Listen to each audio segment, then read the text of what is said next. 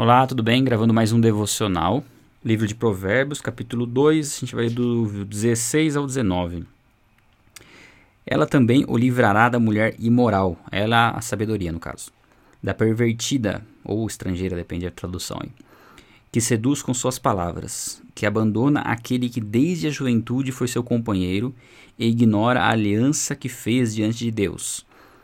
A mulher imoral se dirige para a morte, que é a sua casa e os seus caminhos levam às sombras.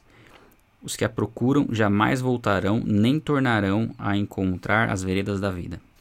Até aqui o 19. Bom, eu creio que é uma passagem que fala um pouco né, de alguns.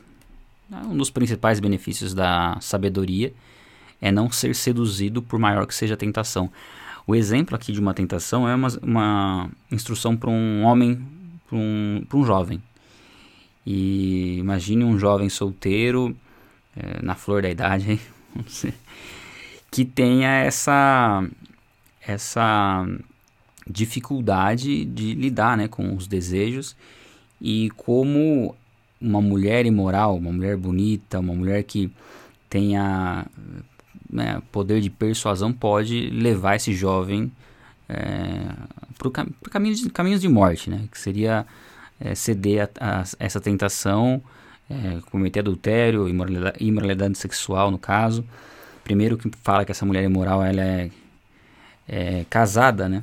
Não sei se ela estaria casada no momento aqui da, da história, mas a história ilustra uma mulher imoral que, que não foi fiel ao seu marido. Né? E quanto ao jovem, é, a gente pode pensar assim, inúmeras tentações que, que nós possamos ter ao longo da vida, né?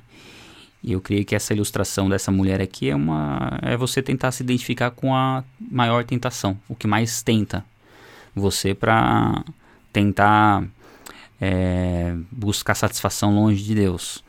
Porque muitas coisas que você pode ler nas escrituras talvez não pareçam tão tentadoras. Talvez para uma, uma mulher ler essa passagem seja um pouco difícil de imaginar o tamanho da dificuldade que um homem solteiro, um jovem, teria de, de fugir de uma mulher pervertida. E um jovem hoje consegue né, perfeitamente saber qual é a dificuldade, né? Mas eu creio que ela ilustra esse, esse poder da sabedoria, e a sabedoria não é um conhecimento vazio, né? um conhecimento colocado em prática, um entendimento, uma compreensão de prioridades, né? do que verdadeiramente importa. Então a sabedoria nos faz perceber como a eternidade ela não não se compara a prazeres, por maiores que sejam esses prazeres aqui na Terra, por maior que, você possa imaginar o prazer que um homem teria numa noite, de passar uma noite com uma mulher, aqui no caso, que se fosse a mulher dos sonhos dele, né, digo na parte da beleza, enfim, uh, ele trocaria esse prazer momentâneo, quer dizer, ele trocaria o prazer eterno por esse prazer momentâneo.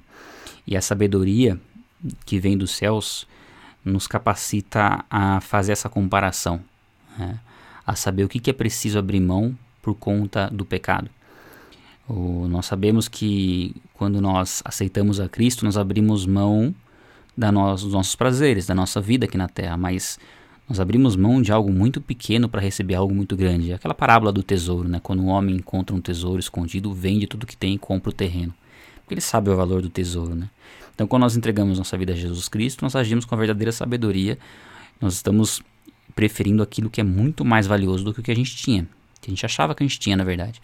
E aqui é, é meio que uma troca. O homem que cede a essa tentação e a outras várias tentações, homens e mulheres, não, homens e mulheres, eles estão trocando aquilo que é gigantesco, aquilo que é, é não existem palavras para expressar o quão bom é, por algo temporário, passageiro que vão trazer uma satisfação momentânea e que logo depois que, que isso for consumado já vai vir a sensação de culpa, a sensação de, de medo, a sensação de tristeza, de vazio, que provavelmente vai ter que ser preenchido e vai tentar, né, ser preenchido com outra aventura, com outra outro prazer momentâneo, sendo que está trocando algo que é eterno.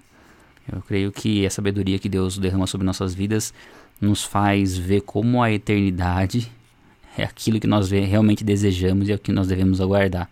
E abrir mão de qualquer tipo de prazer É algo que não deve, não deve passar como, como algo tão difícil, né? Porque a gente sabe o que a gente espera, né? A fé é isso, né? Fé é a certeza daquilo que nós esperamos, é a prova daquilo que nós não vemos. Então nós temos isso como convicção, sabemos que habitaremos com Cristo na eternidade. E estendendo um pouquinho esse devocional, estava comentando com a minha esposa ontem. Olha o tamanho do universo, né? olha o tamanho das coisas que Deus criou. E o quanto isso engrandece o nome de Deus e quanto tem um propósito muito grande por trás de tudo isso. E esse propósito eu creio que vai ser aquilo que nós vamos experimentar na eternidade. Nada se compara ao prazer que nós vamos ter na eternidade. Por isso os prazeres momentâneos eles têm que ser deixados de lado. Tem algo muito maior reservado para cada um de nós. Um abraço a todos.